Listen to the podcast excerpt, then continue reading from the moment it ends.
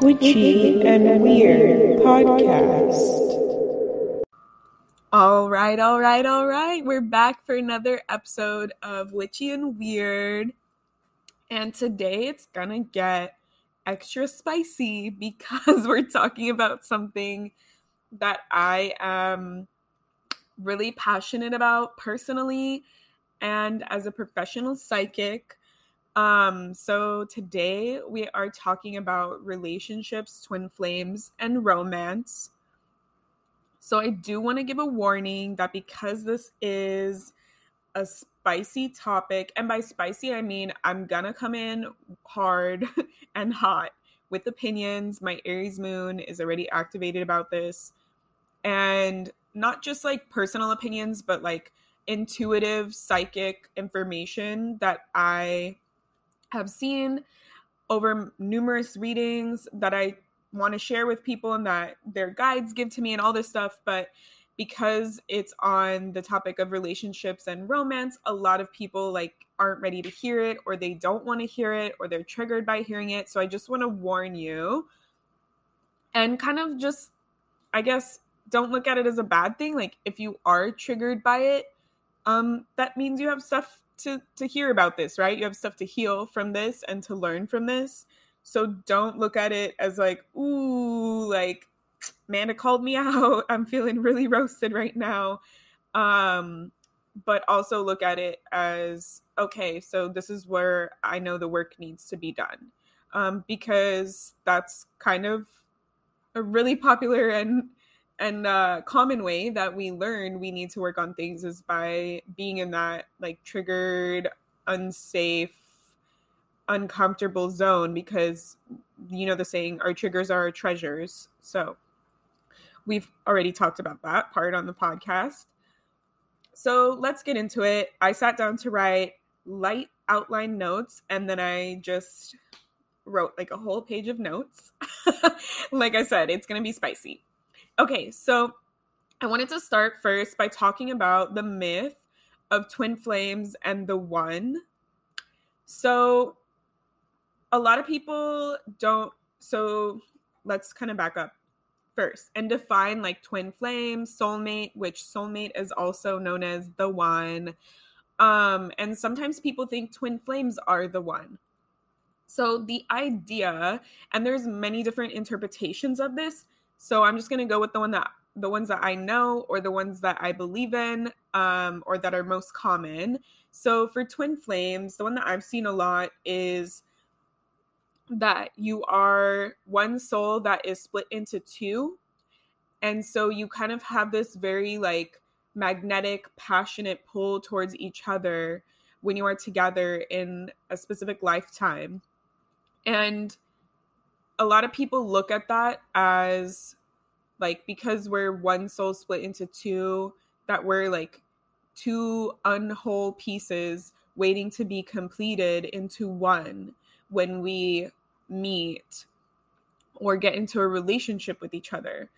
Um, and I've also seen twin flames, like the one that I like to believe in is that you are like, you do have a special bond.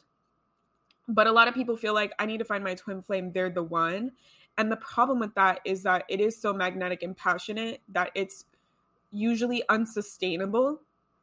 It's like those um, like those dangerous like elements on the periodic table where it's like, if exposed to air, it's going to burn up immediately. So don't, you know? And so that's usually what happens to people is they, they feel like it's so passionate and it's so hot and it's sexy that they think like, this is it. So I need to sacrifice, like going crazy, fighting all the time, feeling inadequate, um, having shitty timing in our lives. Like usually that's what happens with twin flames is like wrong place, wrong, right time, right place, wrong time. Your, your sex is really good, but you, you cannot have a regular relationship. Like you're arguing, you're yelling, you're getting jealous, like all of those things come up. Um, and it's for a reason, because like your twin flame isn't really like the one. It's just that they're contractually linked to you for a specific reason for you to learn a very, very important lesson in this lifetime. So I sometimes think of them as the tower. And I've actually had a few clients where I've pulled the tower card when they're asking me about somebody. I'm like, that's your twin flame, because it feels like this tower moment where it's like, it is really climactic and really intense and sometimes really irresistible, and you keep like coming back to each other, but it's because you're meant to learn a very big lesson in this life. So it's kind of like the huge reward has like huge risks, so you, you it's kind of like a test, in my opinion. This is how I feel about it. It's like a test that you're meant to overcome. Like, do you keep going back to this person and hurting yourself, um or do you you know like learn from the lesson? And sometimes it's a really hard lesson that we have to learn. And like I said, these are my opinions. This is what I've heard intuitively. This is what I've seen from other people. So I'm like kind of being very transparent about this. I know a lot of people don't even believe in twin flames, don't even believe in the one or soulmates. And I just want to say, like, this episode is still for you. um, there's going to be some other stuff at the end, because I tend to lean on not wanting to believe in those things either.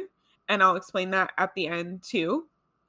Um, and so soulmates, defining what a soulmate is, a lot of people feel like there's the one. Um, you have one soulmate, and um, a lot of people believe that you have multiple soulmates, and they can be platonic or romantic. And I personally believe that you have multiple.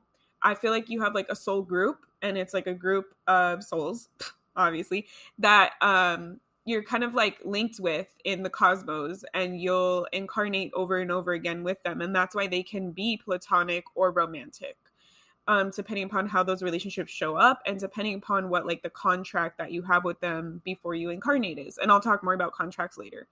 Um, so I feel like my personal belief is like the one, where there's like only one soulmate, only one perfect person out there for me that's going to complete me, is B S, honestly. And it's part of like the patriarchy and monogamy that society sells to us. And I feel like it's, it's definitely part of the patriarchy, because it's an oppression tool. Like, as a female body person who grew up like identifying or figuring out what I identified with, but I was like perceived as female. Um, I would see all over in the media, meaning like movies and T V shows, like these whirlwind romances where it's like they finally find their one, the one that can do all the things that check off all the boxes and make them feel a certain way and all this stuff. And it's like, they sell you that idea, and then you grow up thinking like, that's what my life is. I need to find that person. Like, I need to focus all my attentions on finding that person. And especially if you're a female body person, because then you have that extra pressure of like, and I have to do it before I'm thirty-five, because after that age, my eggs start to wither and die off, and I'm damaged goods, or I'm a spinster, and like all this stuff. So I really feel like it definitely is an oppression tool. And we've seen with many other cultures, like other indigenous cultures and ancient cultures, they had monogamy, they had, you know, L G B T Q people, and they didn't hate them. So I really feel like it's just part of the whole big conspiracy of the patriarchy and of monogamy, because I feel like monogamy is part of the patriarchy. Um, and so I like to believe that soulmates are more like They, that they can be platonic or romantic, because it's just somebody that really gets you, that is there for you, that pushes you, that supports you, that you grow with, um, that isn't like this magical person that's going to solve all your problems. That's really what I believe the definition of a soulmate is. Like, it's not someone who just accepts you for who you are right now and never pushes you to change and is perfect with all of your flaws. Like, it's someone who is going to push you to change and support you and be there for you. And that can be a friend, you know? So I kind of started talking about this, but now I want to go into like the problems with these ideas of like twin flames and soulmates and the one. So the problem with like the one, that there's only one person out there for you, it's kind of like, it's similar to like twin flame, where it's like, I'm not whole and I need to find somebody that completes me, right? So you're already coming in with this like limiting belief that you're not a whole person. You're never going to be whole. You're never going to feel whole unless you find this person that magically fits your puzzle piece. And like that just is like garbage to me. Like, why would I adopt the belief that I'm not a whole person, that I'm not good enough on my own, that I need somebody else to make me feel at home, to feel loved, to feel complete? Like, those are definitely like oppressive and limiting beliefs that, again, society has put on us to make us feel like we're not good enough. And it's like, you should be able to live your entire life on your own and not have an issue with it because you love yourself and you find that peace, that love, that wholeness within you. Um, so there's that part. And like the idea that someone is just going to accept you for who you are, no matter how many flaws you have or how many like bad, not necessarily flaws, like there's something wrong with you, but like bad habits, traumatic like behavior and things like that, that they're just going to accept you for who you are and never ask you to change, never push you to grow and be better. And they're just going to completely understand your like brand of crazy, I, you know, like that type of thing that I've seen people post. Like, that's just also B S to me because that perpetuates the idea that it's like, one, I'm not whole, but once I find that person, I don't need to do anything else. I don't need to keep growing. I don't need to keep bettering myself. I don't need to keep learning and changing and healing. I, this person just has to accept me for me, um, despite all of these like things. And yes, you do want to find a partner who does accept you for you, but that doesn't just like kind of give up in that aspect of like, I love and accept you for who you are at every phase that you are, but I'm also here to help you learn and grow. You know, like I feel like it kind of stops at that point. Like they're just going to love and accept me for who I am. And then there's no like, and they're going to help me to feel safe and supported or to push me to grow or to point things out to me so I can grow. So that's like my whole like beef with that. And then I'm trying to read my notes. Hold on. Um, the other part of it is like, it kind of takes away like your free will to choose a partner because like this idea that it's like the one, it kind of removes your, like your decision on who you want to choose because, or it like puts a lot of pressure on it because you're like, is this the right person? I don't know if it's the right person. Like, what if I make the mistake? Then I'm dooming my whole entire life and blah, blah. And it's like, it makes so much pressure on relationships that it's like, we're not really like asking ourselves, like, do I love this person? Do I vibe with them? Like, can I see myself spending the rest of my life with them for X, Y, and Z? Like, do I actually choose this person? It's like, are they the one? Like, it's like this weird, like mystical, like omnipotent idea that it's like, I don't choose, the universe has chosen for me. And I just have to try and read the signs before the timer runs out, you know? And it's like, as anyone who practices witchcraft, and we've talked about before in this podcast, is like your real magic and power as a human is the power to make decisions. And so when we remove that idea that we don't get to make the decisions for ourselves, then we see like this, like I said, like all this pressure and anxiety, and you're like, you spend all of your time and attention looking for the one instead of like healing and being about learning how to be a better partner and growing and focusing on other things in your life that are important because it's like, this needs to happen by a certain time and I'm going to be alone and die alone, blah, blah, blah. It's like, instead of being afraid of dying alone and looking for the one, like take your fear of dying alone and like, un- like that's a trigger, you know, like what is the treasure that can come from it? Like, let's learn and let's heal from that. So we are not afraid of dying alone. And I'm going to talk more about this later. Um, it will all tie in. So that's like, we've seen many people with decisions, like they choose to get married. They're not in love. They're hiding their true identity. They're lying about who they are, they're staying together for the kids, like they decided to spend the rest of their life with that certain person and they they weren't the one to them, they weren't in love with them for a lot of reasons, you know, like a lot of times. Um, and that's because they chose and that's their choice in this in this life. So it's like, I'm using like the extreme example to show like those people chose and they lived with their decisions, and maybe they were happy or maybe they were unhappy. More likely than not, they were unhappy, but it's like that was their decision, and they didn't like burn in a fiery hell for like not finding the one, you know? And we see people think this is the one, and then they get divorced. And before it was like a big thing, and now it's like, okay, yeah, I tried and I thought that they were, and they weren't, you know? Um, so going into problems with twin flames for me is that I think I already kind of covered this, actually. I'm reading my notes. That it's hot and passionate, and you get too caught up into these like minuscule ideas of what true love is. And again, I'm referencing like media. I feel like for me, because my parents were definitely not like, so my parents got divorced when I was one, so never grew up seeing that.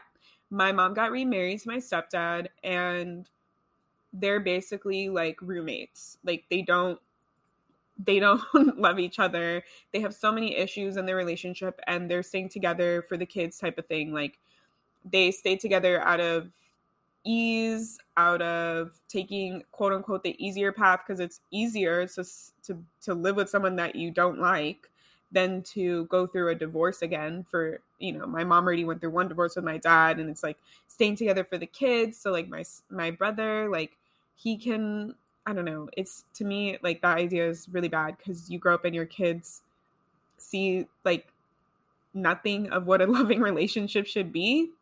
And sometimes they don't realize that, and then they try and mirror that when they grow up, and it's just, they're looking for love in all the wrong places.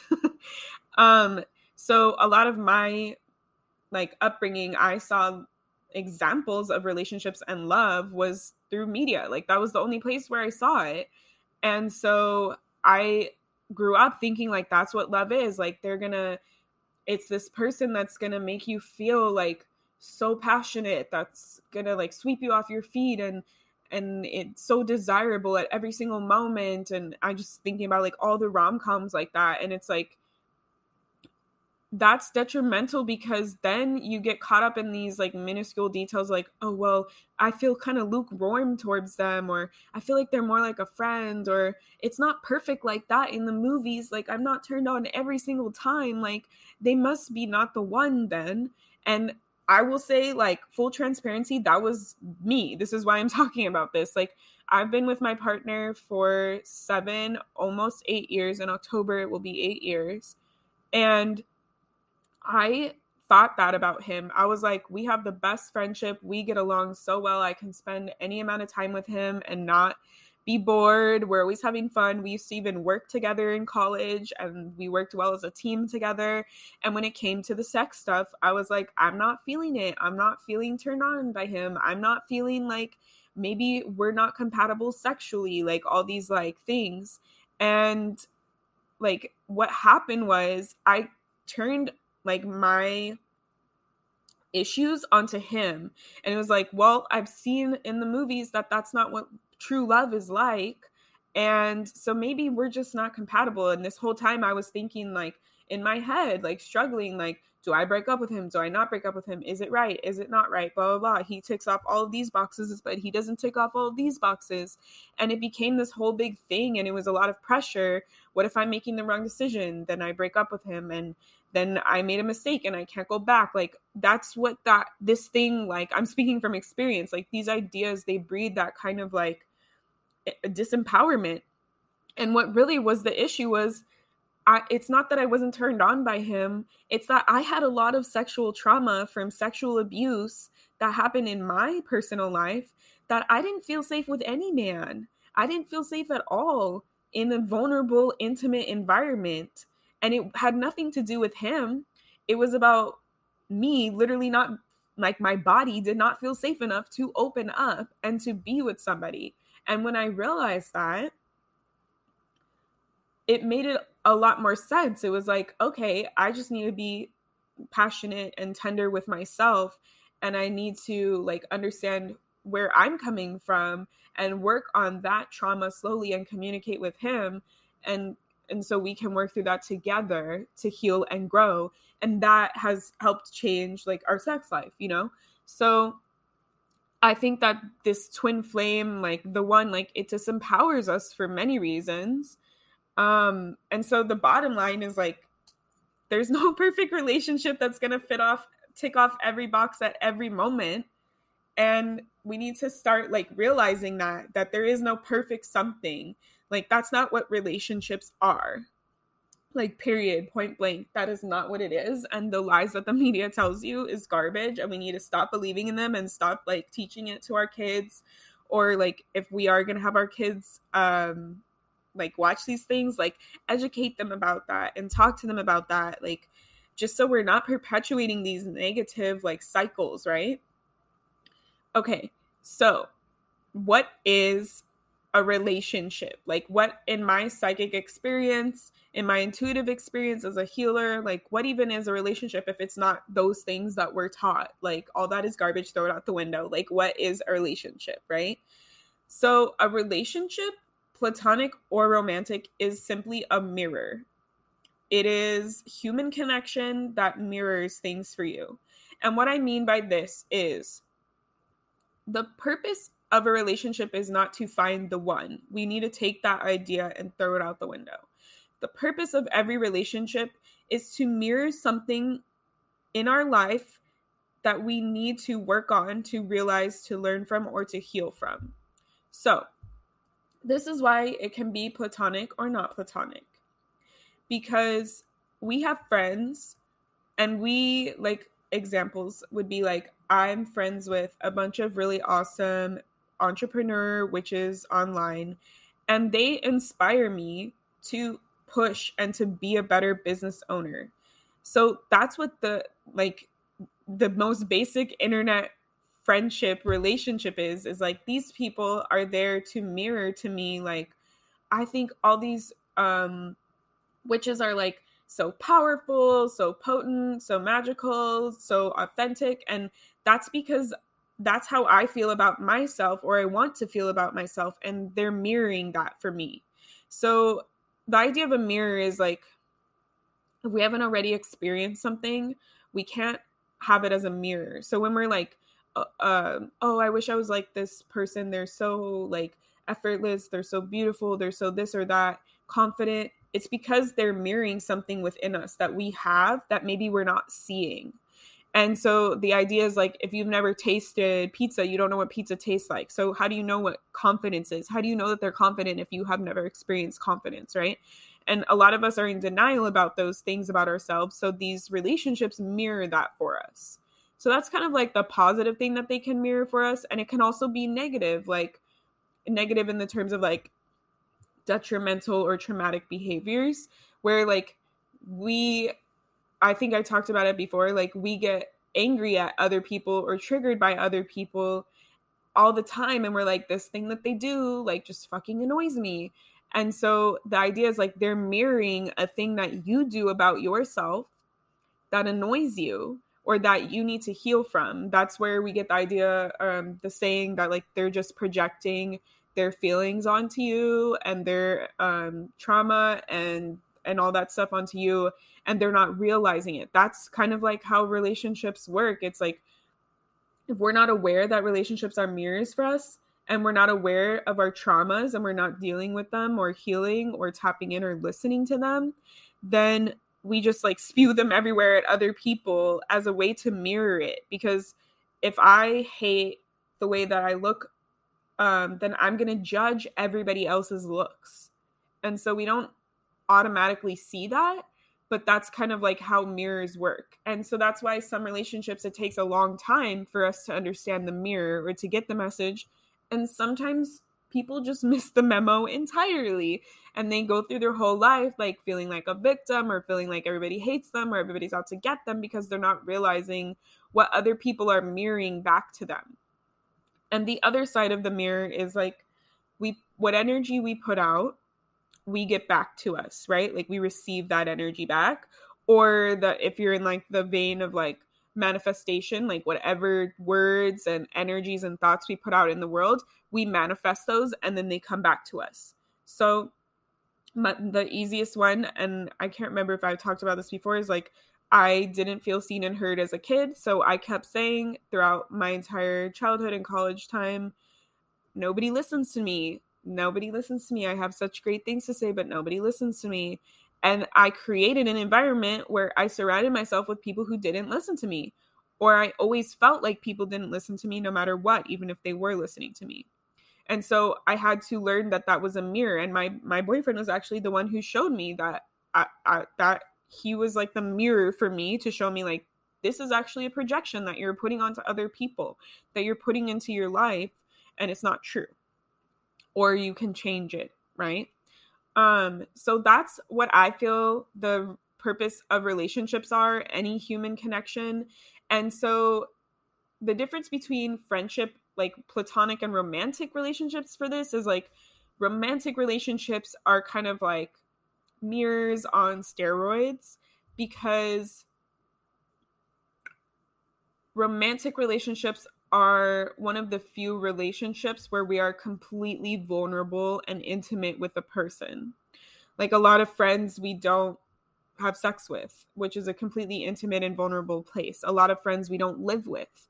A lot of friends we don't spend like thirty plus years together with, making all of our decisions with, putting our bank accounts together with, like raising children with. So um, romantic relationships are like really big mirrors for that, because we are kind of like magnifying ourselves in that relationship with that person. We're, we're around them all the time, so they can see all of our traumas, our beauties, our flaws, our gifts, everything. Everything is tied in there. And the extra caveat with romantic relationships is the, when you think about it, the next closest relationship that we are that vulnerable with somebody is with our parents or our caregivers or the people who have raised us, because as a child you're helpless and you rely on them to help you grow up and live, and that is a huge vulnerable intimate relationship. That person or people are teaching you everything you need to know about the world, right? And so um, I do a lot of inner child healing, because I think I've said this before, like ninety percent of our trauma comes from our inner child, from our childhood. Um, and you've probably seen it. If not, this is the first time you're hearing it. Congratulations. um, that people will say, like, if you don't heal your your stuff on your own, it will come out in your relationships, in your romantic relationships. Like your inner child will literally bring it out in your romantic relationships, because like I said, the next closest relationship that is similar to a parental relationship is a romantic relationship, because of the vulnerability and the intimacy. So your inner child, if you don't heal stuff from your parents with them, from your upbringing, it will try and give you the opportunity to do so with your romantic relationships. It will try and attract scenarios or situations or people who, as close as possible, uh, emulate or simulate um, your parents or your parental guides and, in order for you to heal. And a lot of, for a lot of us, that is subconscious. We're not very aware of that. And so we're like, why do I always attract men that are like my dad and stuff like that? It's it's for a reason. Like they made it into a big old meme about like daddy issues and stuff, but that's for a reason. Like your inner child is like, we want to heal this. We want to learn this lesson and grow from it. So we're going to keep putting it in your face over and over and over until you learn it. And that's when you're repeating these cycles. So with that being said, we kind of see, I was talking about contracts in the beginning. And so in this way, when we're seeing it as like every relationship is a mirror for us, is a way for us to learn more about ourselves, to, to highlight things that we maybe haven't healed or were putting off, or things that we were unaware of that needed to be healed, or things that are amazing about us that we were missing, that we were not looking at and avoiding. When you look at relationships like that, it takes a lot of the pressure off of, instead of, I need to find the one, why am I wasting my time in this relationship with this person? It's like, actually every single relationship that you have teaches you something. And if we can learn, if we can look at relationships that way, it, it makes it a lot easier, and it and it makes it a lot better, in my opinion. Like, I would prefer that that belief um, to like, oh, is this the right or wrong person? It's not about right or wrong. Like I said, it's your decision. If you want to be with them, you be with them. It's not right and wrong. You're not being right and wrong. You have the power to decide what you want to do. And if we're looking at it in terms of like, I'm learning so much from this person, I'm getting so much out of this relationship, so much value, this person is supporting me so much while I'm healing, then why would I need to leave? Because I'm not sure if they're the right or wrong person. I'm not wasting my time then, because it's not about the end goal. It's about the the journey, the experience that we have from from being with them, and what, how we can change as a person, and how we can help them change as a person to, to, if they want to change, obviously, um, to like heal and, and be better and grow and uncover who they truly are, to like unlearn all of that trauma and stuff, right? That's what we're doing with each other. So I prefer to see it that way. It makes relationships a lot easier, a lot more meaningful, a lot less pressure. It gives us back our power and autonomy. And then we're not like freaking out, you know, as much about them. And so in that idea, I talked about contracts. And contracts, it's like, some people believe in this, some people don't. I, I, I believe in this. So the idea is that before we incarnate, our soul has all these contracts that it makes. Like, we have a big life contract of like things that we're going to do in this lifetime.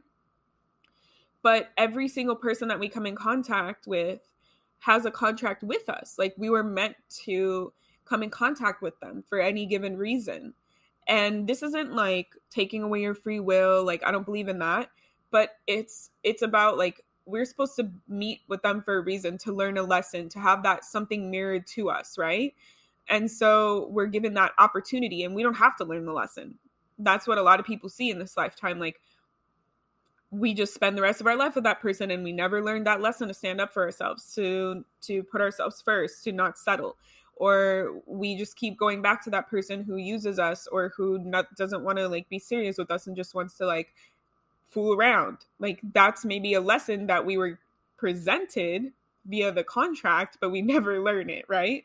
So in that vein, it's like we all have contracts. And when we look at relationships that way, it's not really about like, um, oh, I wasted my time five years with this guy and we didn't get married, and now like blah, blah, blah, like five years of my life, I could have been looking for the one for my husband. It's like, instead of that, it's like, well, I was with this person for five years and we had a really meaningful relationship.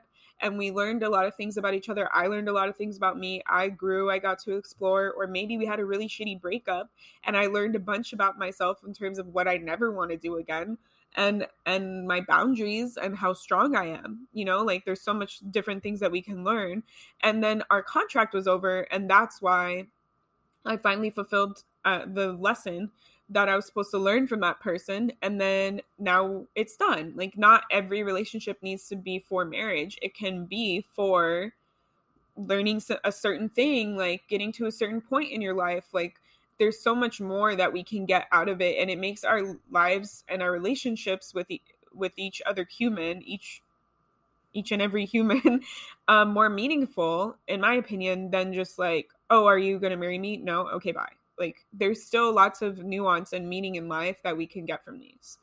Um, so with that being said, I wanted to come circle back to the idea of us not being whole and waiting for somebody to, the Mister Right, right? Like the right person to come to us. Um, this kind of idea, like, I saw somebody on TikTok describe this in like a really, like, I've been getting this download to share with my clients when I do readings for like a while now, for over like years. And so I saw th- this other person on TikTok say it, but like way more eloquently. And I was like, oh my gosh, this, yes, this is what I've been trying to tell people, but I'm just not saying it this cool. So I'm going to like paraphrase what they were saying. Um, because I feel like it hit better when they the way they said it than the way that I try and say it. And basically they were saying, like, if you feel like you are one half of somebody waiting to find your other half, again, these this language, we hear people talk about that all the time when they speak about relationships, and it's like language, spells are, words are spells, language is a thing. So removing that kind of language from your vocabulary, right? So we're looking for our other half, right? Um, our better half, like all these ideas.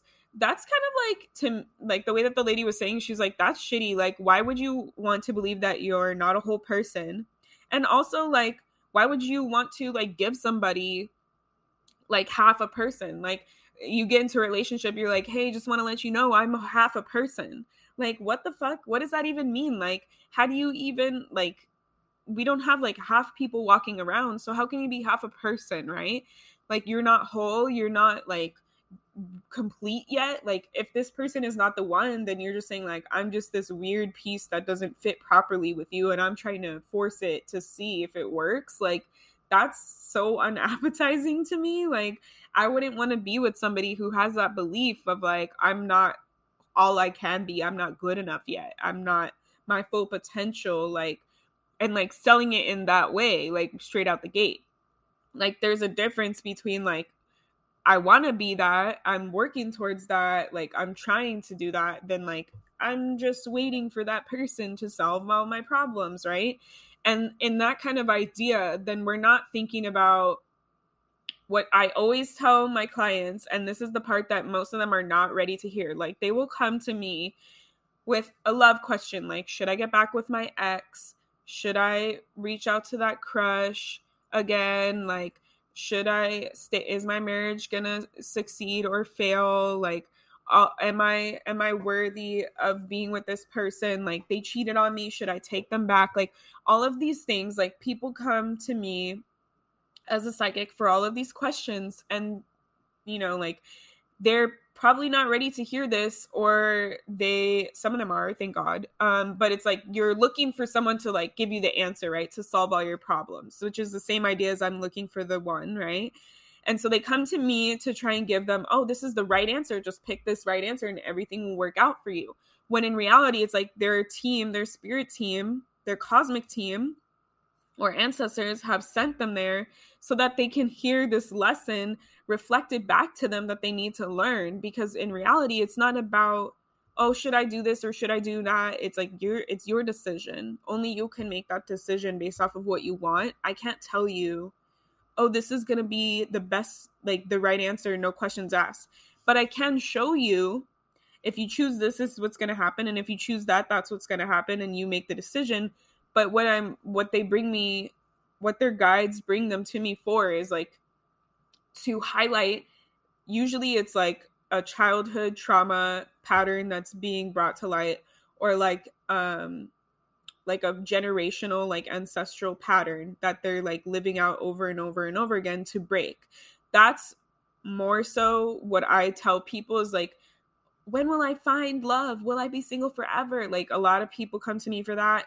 And I'll tell them, like, you shouldn't be looking for the one. You shouldn't be um, waiting for the one. Like, what are you doing while you're waiting? It's about, how can I spend my time becoming a better lover? Like, I wouldn't want someone who's, like, waiting around for me to come to them to solve all their problems. Like, I don't want to be somebody's mom. Like, I don't want to have to heal them and to fix them and do all. No, no, thank you, right? Like, the idea is, like, while I'm by myself or dating around or whatever, I should be working on me. Like, what can I do to be a better lover? What can I do to be a better partner? What can I do to be a better person? Um, and I'm not saying this in terms of, like, you're bad now, but it's like, how can I heal and be the true me more? How can I remove these, like, triggers and traumas, and so they're not going to consistently come up in my next relationship? So I'm not just repeating the same exact pattern over and over and thinking it's just not the right person then. It's clearly not me. It's somebody else, you know? Like, if it's happening over and over again, it's it's probably you. Like, you're the common denominator in the relationship, not these different people. So I always try and tell this to people, and I feel like it's hard for people to hear it. Um, and it's really about that. Like, every relationship is a mirror so that we can see these things and learn from them and not keep repeating them. And it's our kind of like our duty to, to be that like dedicated or motivated to want to heal that, because I just lost my train of thought. Oh my God. I was going to say something really profound. No, dang it. Um, Oh, like, I feel like it's really selfish to say, like, I'm just waiting for the right person to come along, instead of like, I'm going to work on me and find like find ways to be a better lover and be a better partner. So when the next person comes around, like, I can have a better experience with them. I can treat them better. I can be treated better. Right. Like this. It's like really selfish to think about like, oh, I'm just going to wait for this right person to come along and I don't need to do anything, like to rely on the other person to have to fix those things or have to put up with those things or whatever it is. Right. And um, the other thing is like the same as what we were talking about before, like energy. I always tell this to people. It's like how I was saying, like, if you keep putting out that energy, you're going to receive it back. It's the same for love and relationships. And I feel like people don't recognize that, that it's like, if you're not working on your trauma and stuff that's directly related to relationships or sex or sexuality or pleasure and all, and, and all that stuff, um, then the energy you're putting out is going to be whack. Like, and And like, I'm not saying this to insult you. Like, this is how I was. I was putting out whack ass energy. Like, I was like afraid of commitment. I was like, like afraid of intimacy and being vulnerable and all this stuff. And it's like, like, that's the energy that I'm putting out in the world. And so I'm going to attract people like that, you know, like you're like attracts like. So if I'm attracting people that are like shitty partners, that are lying to me, that are cheating on me. I'm not saying like there's something wrong with you. Like, I don't want you to think like if somebody cheated on you, you did something wrong. But it's like, if I change my energy, if I'm working on my stuff consistently, I'm those types of people are no longer going to align with my energy. And I'm they're just not going to be in my reality. They're not going to be in my purview. And you find this, like, a lot of people when they go through their spiritual awakening, like, those friends that they had for long periods of time, like, they just stop showing up. And you're like, what happened to them? And it's like, because your energy was changing and the people you vibe with and the frequency that you're attracting is changing. And that pertains to your relationships, too. Like, you're gonna be in a different class of, like, frequency of energy. And you're gonna be more surrounded by those types of people and attract those types of people. And the one caveat with that is if you still haven't learned the lesson and you're being tested, you might still attract the older person from before. Um, and that's kind of like a test.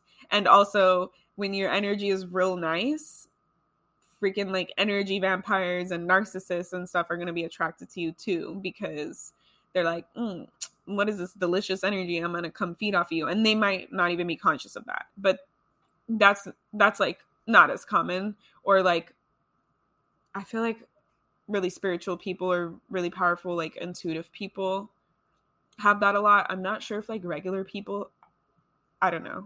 I don't know. It depends like how, how far you are in your spiritual awakening for that. Um, that's something to ponder, but I just wanted to say that, that it's like, that's what I tell people when they come to me, like, well, instead of focusing on finding that person, how about like, I see that this is a pattern that you've been going through over and over with your relationship since you started like dating. They're like, yeah, yeah, that's, that's totally on the money. And I'm like, okay, so why don't we like, you know, find out what the root of that is and like heal from that. And then we won't be attracting the same people who keep doing that. They're like, oh, okay. Yeah. You know, like, I think we're taught to believe like, it's either right or wrong. And it's like, oh, something bad happened. Um, oh, this same disastrous ending to our, our relationship keeps happening. Oh, must be the person, the other person. It's not right for me. And it's like, okay, yes, they weren't right for you because you were attracting people to learn that certain experience. You know, it's like they were right for you in that moment. They were the right place, right time for you to learn that lesson. And if you don't, then you're going to get another one just the same until you learn the lesson. And then if you learn the lesson, then it's like, yeah, they're not right for you anymore. You're you're on you're onto a new lesson. Your energy is different. The things you're attracting are different. So that's how I really see it, is like everything is a mirror. Patterns and cycles are real, and trauma, and we should be working on healing those instead of searching for a six foot two tall blonde man with abs. Like, that doesn't really matter. Honestly, it really doesn't. What we should be focusing on is like, how can I be a better partner, and how can I like be at the top of my game, so that when some when the when the person comes along, that I'm like fucking ready for this. Like, I'm like not afraid to get into this commitment. I'm like communicating all my needs, and you're definitely going to attract. It's kind of like that weird like catch twenty-two thing. It's like there's no the one, but it's like the more you work on yourself, then the more um, you're going to attract better people, quote unquote, that are closer to your one, you know? So it's a weird theory. And and like I said, everybody has contracts. Like, I didn't meet my my partner when I was fucking A one working through all the shit. Like, I hadn't even gone through my spiritual awakening when I met him, and I was acting out of my trauma. I was really toxic. I did some shitty things. And that's why we have this idea of like the contracts. Like, he, we were contractually, I really feel like he's one of like my soulmate people. So it's like, he's part of my soul group. So like, we were clearly meant to like meet in this lifetime, and that's kind of like what our relationship is. Like, he is a huge mirror for me. He has taught me so many lessons, or like kind of like shown me to myself so many lessons, and I for him. And that's kind of like why I met him when I was in like this weird place, and he was also in a weird place. And so it's like, maybe our energies were like like that, but it turned out that we were meant to push each other to be better.